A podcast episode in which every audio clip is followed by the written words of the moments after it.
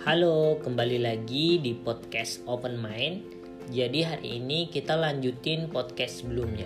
Bagaimana agar kita tidak menuntut? Pernah gagal dalam wawancara kerja? Alih-alih memasrahkan diri pada harapan samar bahwa semuanya akan baik-baik saja. Kalau kita berusaha lebih keras di kesempatan lain, cobalah mencari tahu di mana letak kesalahan kita dan jangan mengulangi kesalahan yang sama bingung karena nilai ujian tidak terlalu bagus, cobalah periksa cara belajar kita. Apa kita belajar di tempat yang banyak gangguan? Apa kita membuat jadwal belajar dan mematuhinya? Apa kita pernah menerima saran dari orang lain yang mendapatkan nilai lebih tinggi?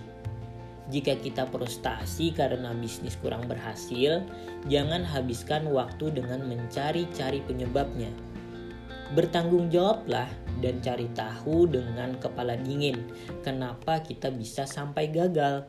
Apa kita memiliki lokasi toko yang salah? Apa produk kita tidak terlalu spesial atau berkualitas bagus? Apa kita pernah berbuat salah kepada pelanggan, pekerja, atau partner bisnis? Jika kita memutuskan untuk memulai bisnis lainnya, maka habiskan waktu dua kali atau tiga kali lebih banyak untuk melakukan riset dan membuat rencana bisnis. Kegagalan merupakan sesuatu yang kita semua alami. Setiap kali gagal, kita bisa belajar dari kesalahan dan menjadi sedikit lebih bijaksana dan hati-hati. Kegagalan juga merupakan kesempatan untuk memikirkan ulang hidup kita dan bertumbuh secara mental dan spiritual.